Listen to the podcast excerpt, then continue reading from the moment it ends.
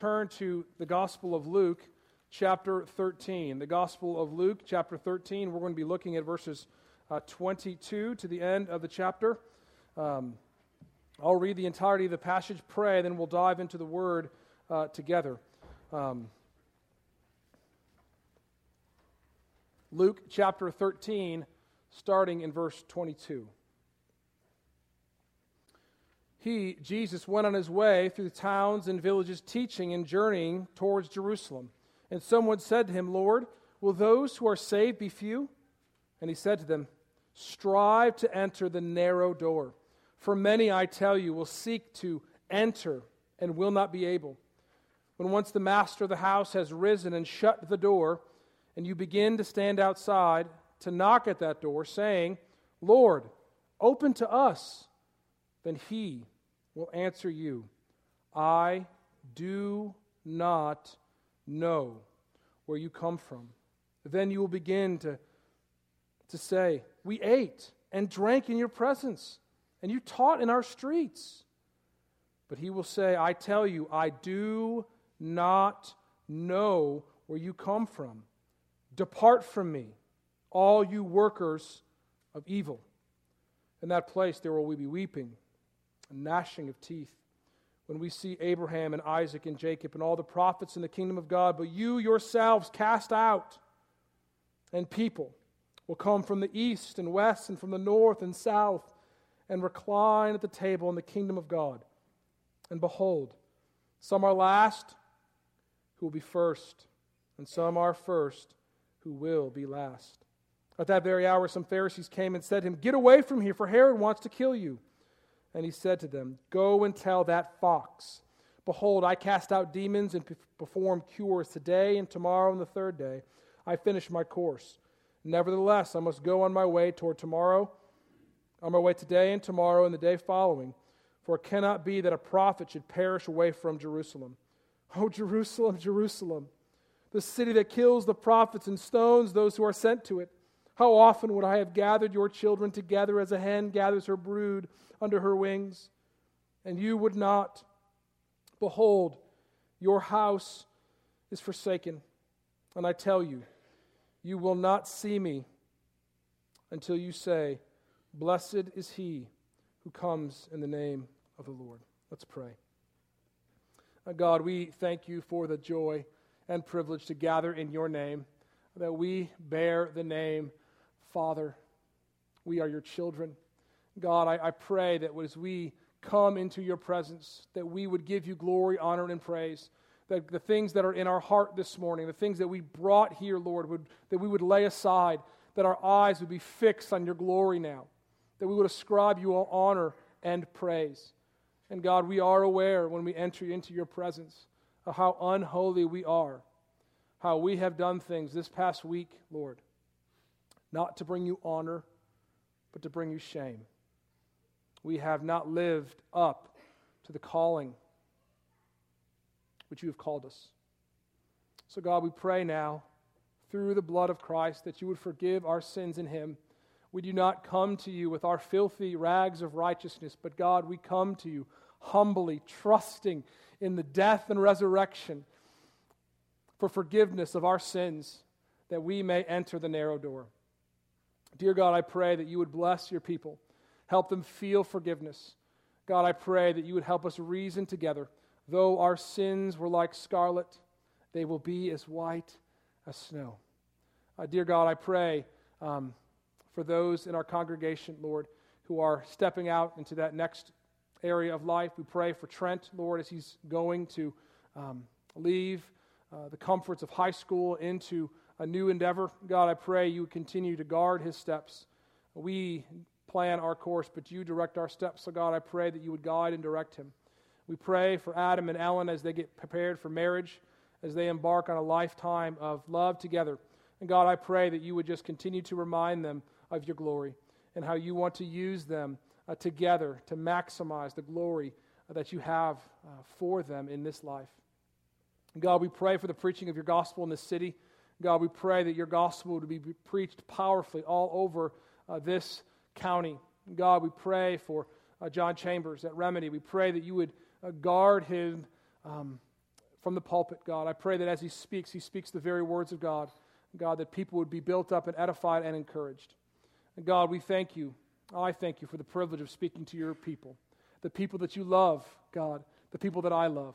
So, God, I pray now that you would allow um, for the next 30 minutes distractions to go by the wayside and that our eyes would be fixed on your word. God, I pray that everything that is said and done in this hour would be done to your glory. I pray that my words and the meditations of my heart would please you, would be honoring to you. So, God, we make it our aim to, to give you honor and glory this morning. Uh, we pray now that you would um, answer us by your Spirit. Show us your grace and your mercy. We ask this in the name of Christ. Amen. Um, Uh, it is estimated that between 2 and 6% of the United States population has red hair. I know you don't believe that with all the redheads we have in this congregation, but it is a rare thing to be a redhead. And because it is rare to be a redhead, we redheads are often mistaken for other redheads. This past week, I was teaching at a conference, and after the first session, a woman came up to me and said, You are doing a great job. I heard you last year when you spoke at Hilton Head. I softly replied and said, um, No, you didn't, ma'am. I didn't teach there last year. She bellowed out, You are a liar! I know I heard you speak last year. It took a few minutes of convincing, and I finally was able to explain to her that we had never met before. Uh, she met someone that looked like me, that talked like me, but she had never met me. She did not know me, and I did not know her. Nothing she could say could change the reality that we had never met. No matter what she said, I knew the truth. I did not know her. Sadly, there are many people in churches across America who, like this woman, believe they have met Jesus. But in the reality, he does not know them. They know many things about Jesus. They may, may even enjoy his teachings. But on the last day, Jesus will look many people who believe that they have met Jesus and say, I do not know you. Depart from me, all you workers of evil. Beloved, on that day, there will be nothing we can say to change the reality. The reality is not determined by us, but by Jesus Christ Himself. He knows His sheep. There are some great passages of assurance in the Scriptures. There are great passages seep with God's mercy and God's forgiveness. And then there are other passages, passages like we get to this morning, that should cause us to pause and to ask Do I really know Jesus? Or better yet, does Jesus really know me? 2 Corinthians 13:5 says, "Examine yourself to see whether you are in the faith. Test yourselves." So Jesus is exhorting us in this passage that we would test ourselves to make sure that we are in the faith. He is pleading with us to walk through the narrow door, the only door of true faith, held out by our Lord through his gospel. So I pray this morning you will heed these words of Jesus and strive for the narrow door, which is our first point this morning. If you want to follow along in the bulletin provided for you, that first point strive for the narrow door. Strive for the narrow door. We see there in verse 22 uh, Jesus is continuing his teaching ministry. Uh, he went on his way through the towns and villages, teaching and journaling toward, journeying toward Jerusalem. This is why he came. Jesus came to preach the good news. We find out earlier in Luke's gospel, Luke 4 43, Jesus says, I must preach the good news of the kingdom of God to the other towns as well, for I was sent for this purpose. The purpose of Jesus was to preach the good news of the kingdom of God. But Jesus also lays out some very real challenges, very real warnings. Now, listen to the, the, challenges that Jesus lays out in the last two chapters. Here at Park Baptist, we systematically go through books of the Bible so we can't avoid tough passages like this because, in the end, you don't want me to tell you what you want to hear. In the end, you want me to tell you what God has said in His Word. So, in the last two chapters, 12 and 13, Jesus explains these teachings. Listen to what Jesus says Luke 12, 8 and 9. I tell you, everyone who acknowledges me before men, the Son of Man will also acknowledge before the angels of God. But the one who denies me before men will be denied before the angels of God. Luke 12, 20 and 21. Fool, this night your soul is required of you, and the things your soul is required of you, the things you have prepared for those will be. So is the one who lays up treasure for himself and is not rich towards God. Luke 12, 47. And the servant who knew his master's will but did not get ready or act according to his will would receive a severe beating. Luke 12, 451. Do you think that I've come to bring peace on the earth? No, I tell you rather division. Luke 13, 3. No, I tell you, unless you repent, you will likewise perish. Warning after warning after warning.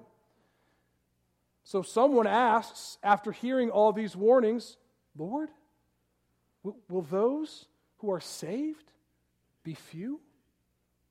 I mean, he lays out a, a very strong command for how God's people should live. So someone asked the question. You may be thinking, Jesus, I thought you were coming to bring the good news. That doesn't sound like good news. It does not look like many people are going to be saved. How can this be true?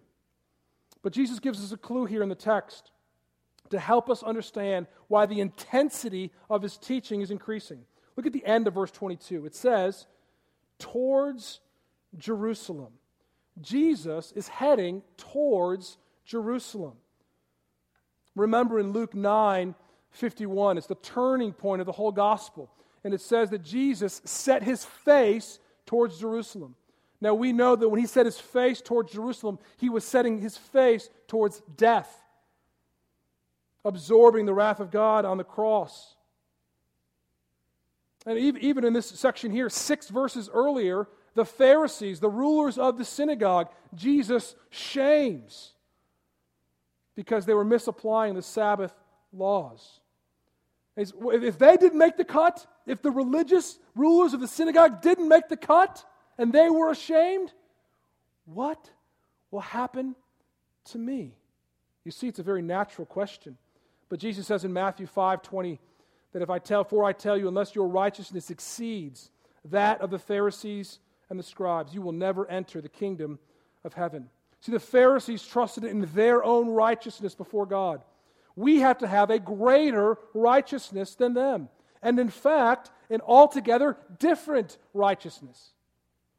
Jesus is on a quest towards Jerusalem to destroy a works based salvation by offering us a different door.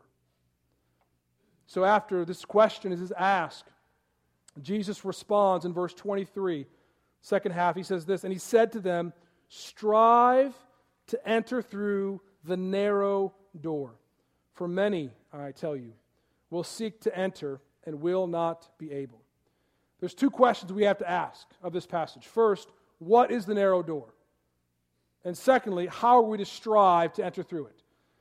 One of the things that you guys re- realize after hearing my preaching, I try to organize my outline many times in the commands of the passage.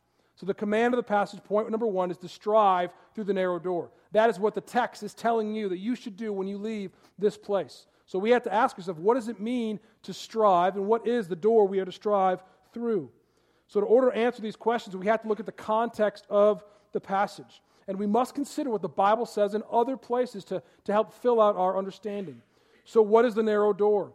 Well, the passage doesn't explicitly tell us what this door is.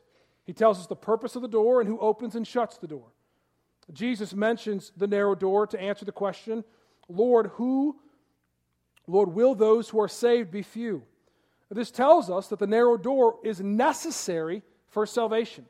If you don't go through the narrow door, you will not experience salvation. But it also says in verse 25 who's responsible for opening and closing the door.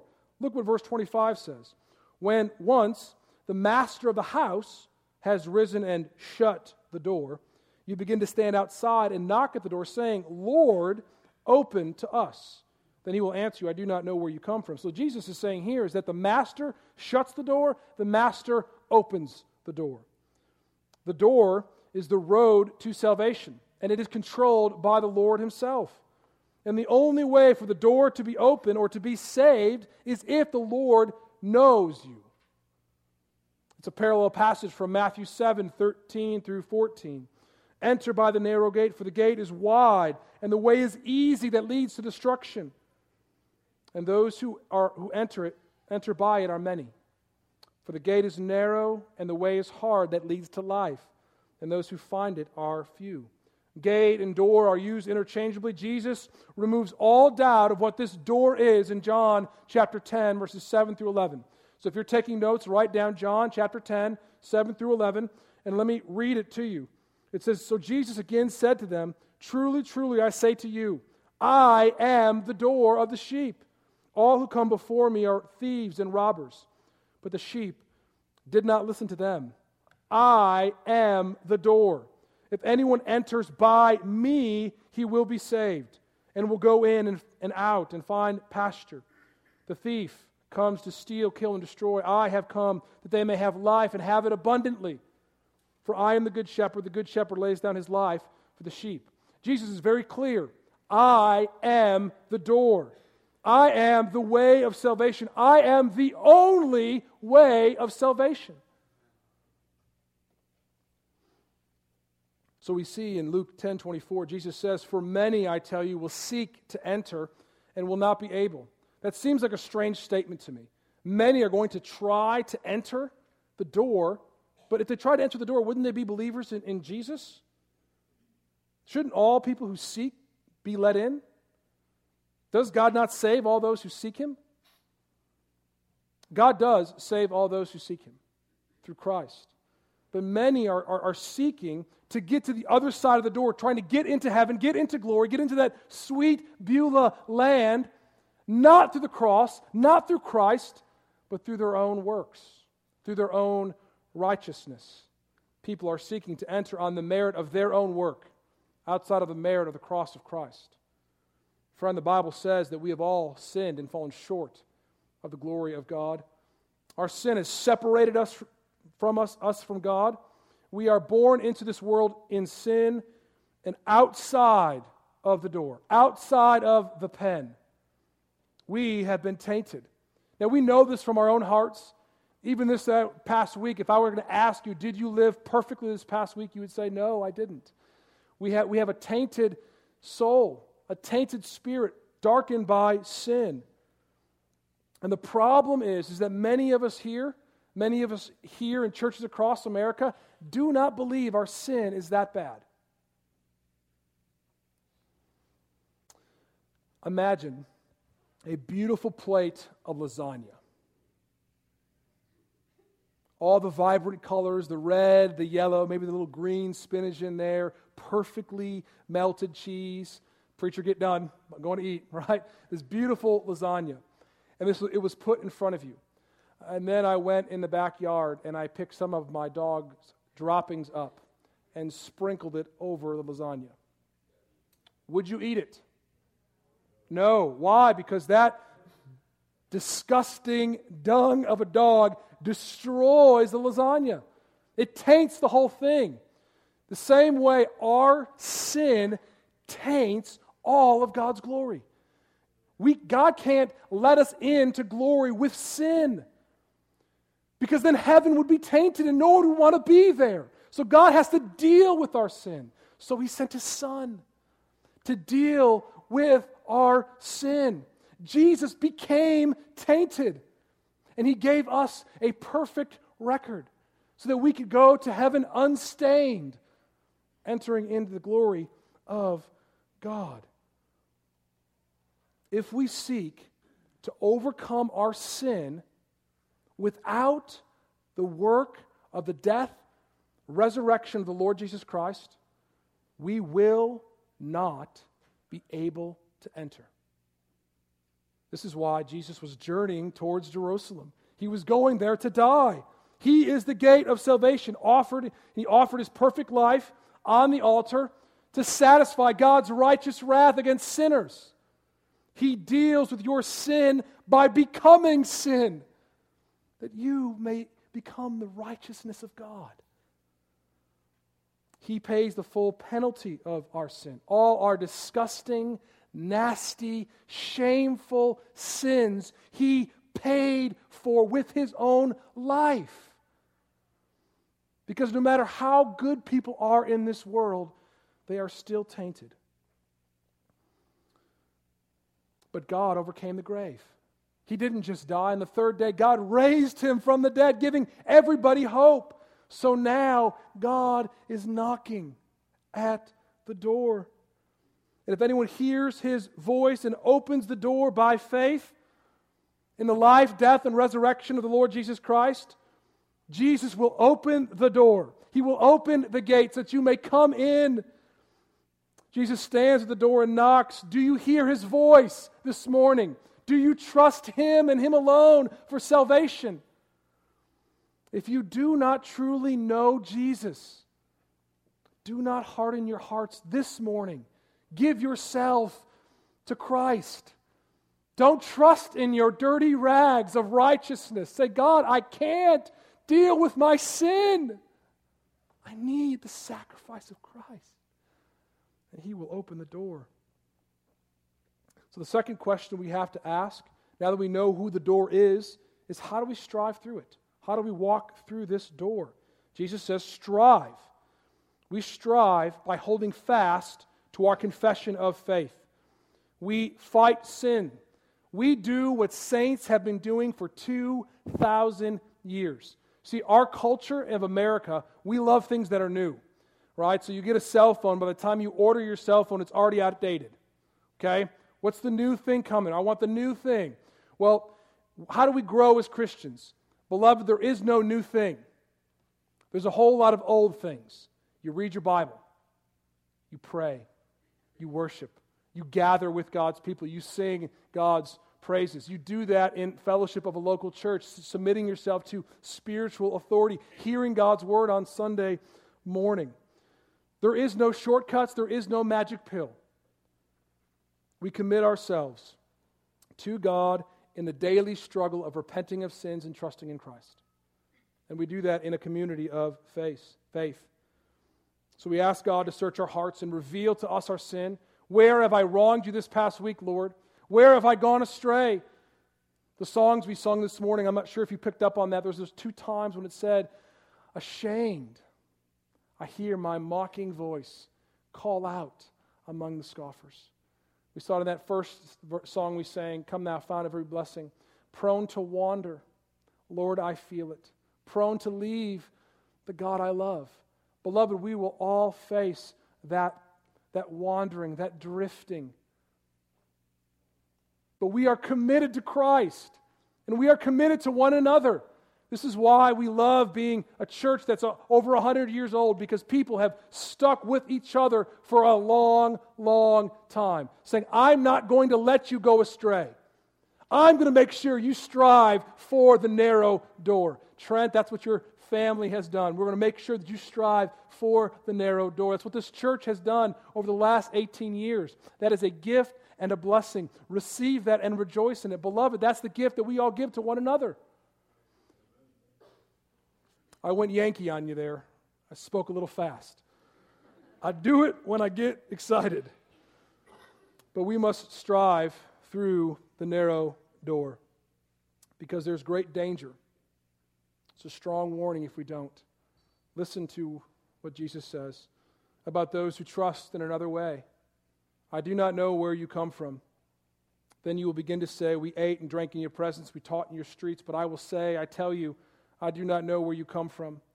Depart from me, you workers of evil. In that place there will be weeping and gnashing of teeth. When you see Abraham, Isaac, and Jacob, and all the prophets of the kingdom of God, but you yourselves are cast out. If you do not know Jesus, you will not go to heaven. But Jesus says you will go to that place, that place where there'll be weeping and gnashing of teeth. Now, there's many people there, if you notice it, who, who thought they knew Jesus. They had been around him, they fellowshiped with him, they ate, they heard his teaching, and yet he said, I do not know you. Friends, having occasional fellowship with the church does not mean you know Jesus. Regularly hearing the teachings of Jesus does not mean you know Jesus. Many people believe that because you were once baptized or raised in a church or that you gave or give money, that you know Jesus. The only way to know Jesus is by faith, not by works. It's an active faith and a continual belief. So this morning, do you trust in the life, death, and resurrection of the Lord Jesus Christ? Do you trust in His work alone on the cross for your salvation? That He has secured for you a way into heaven through the narrow door. So, are we following Jesus? Not according to our standards, but the standard of God's Word. We've been studying this a lot on Wednesday night about 1 John. That we show ourselves to be true believers. How? Whether we love one another. Are you loving God's people well? It's a testimony of whether we are truly believers. Um, someone in the church on, on his desk at his office says, Do you know my Jesus? Uh, this past week, someone came into his office, was staring at the sign, then looked at this man and says, I have a question for you. Does your Jesus or does my Jesus know you? I think it's a better question. We will all stand before God one day, and it's not whether we think we know Jesus, it's whether Jesus knows us. So the question is Does Jesus know you? And if you're not sure, make sure. That's the first point. The next two points are short ones, right? We're going to land this plane. We are in the landing phase of the plane um, of the sermon. Seek those outside the camp. Jesus rebukes those who trust in something other than Jesus, as the Jews were doing. But we know this passage is not without hope because no scripture is without hope. Verse 29 The people will come from east and west and from north and south and recline at the table of the kingdom of God. And behold, some who are last will be first, and some who are first will be last. This is the great promise that God has given us that He will gather people from every t- tribe, tongue, and nation people from the east, people from the west, people from the north, people from the south will enter through the narrow door of the gospel. So when the gospel is proclaimed, God will give faith and people will come to Christ. These Jews forgot how the kingdom of God works. It starts small, but then it covers the whole earth as the waters cover the sea, as the seas cover the, the whole earth. Salvation is open to all. There is no people group, and there is no rebellious sinner that is outside the grace of God. God offers salvation to all. The wages of sin is death, but the free gift of God is eternal life through Jesus Christ our Lord. See, these Jews did not seek to bring others into the kingdom. They were not the light to the Gentiles. But the true light, the light that gives light to everyone, came into the world Jesus came to his own people, but his people did not receive him. But all who do receive him, he, who believe in his name, he gave the right to become children of God. Beloved, we must rejoice. We must rejoice in the far call of the gospel. We must link our arms together and hold fast to one another that we would not be lost, that we would not go astray, that we would strive together as a church body to enter through the narrow door. And this is what we also must do. We must go outside the camp, outside these walls, and, and bring people from the east and the west and the north and the south to enter into the narrow road. This is why we exist as a church, to go and make disciples of all nations, teaching them to obey everything the Lord has commanded us. That deserves an amen. Because the Lord is that good. Because look at us. Look at us. We were tainted. We were dead in our trespasses and sin, and God spoke. He spoke to our hearts, and we believed. We trust in Christ alone, so we are entering in the narrow door. There is now no condemnation for those who are in Christ Jesus. We are in Christ Jesus because we are striving for the narrow door. He saved us. He will save others. Last point see the forsaken city. See the forsaken city. It grieves the Lord when those who should know him don't. Those who are walking on the wide road that leads to destruction, not the narrow gate. So let us close with hearing the heart cry of our Lord Jesus. Listen to what he says. At that very same hour, Pharisees came and said to him, Get away from here, Herod wants to kill you. And he said to them, Go and tell that fox, Behold, I cast out demons and perform cures today and tomorrow. And the third day I finish my course. Nevertheless, I may, must go on my way today and tomorrow and the day following, for it cannot be that a prophet should perish away from Jerusalem. Hear his heart. O Jerusalem, Jerusalem, the city that kills the prophets and stones those who enter it. How often would I have gathered your children together as a hen gathers her brood under her wings? And you were not willing. Behold, your house is forsaken. And I tell you, you will not see me until you say, Blessed is he who comes in the name of the Lord. Jesus longed to gather the Jews. He longed to, to bring them in like a mother hen brings in her chicks. But they were not willing. What we need to see this morning, we need to see that forsaken city so that we don't follow their path. Adoniram Judson was the pioneering Baptist missionary in the early 1700s. Uh, he was raised in a Christian home, and then he went off to college. Hear me, Trent? He walked away from his faith. He fell under the influence of a friend, Jacob Eames, who drew Judson away from the faith with philosophy. Judson eventually became the valedictorian of Brown University, and after graduation, he went on to New York to pursue theater. One day, Judson was traveling through a small village, and he stopped at this small inn. He asked for a room, but the innkeeper said, I'm sorry, sir, we only have one room available left, and it is next to a man that is dying. Judson had nowhere else to go, so he, he took the room. Um, so all night, Judson sat in his bed, and he heard this man groaning and moaning and crying out. This man was knocking on death's door. Judson couldn't sleep. He was tormented by these cries. He thought, Is this man prepared for death? That's really all that matters now. And then he said, Am I? Am I prepared for death? He lay there thinking of eternity, and he could almost hear his friends, Jacob Eames, say to him, Really, Judson? You're this weak? Are you really the valedictorian of Brown University? Brown University, spooked by some superstitious superstitious religion? The groans finally stopped, and Judson drifted off to sleep. He woke up the next morning feeling refreshed. Uh, how could he be tempted by such a, a, a, a thought of going to Jesus, abandoning his calling of his friend? Judson went down to the innkeeper and asked about the man. Uh, the innkeeper simply replied, He is dead.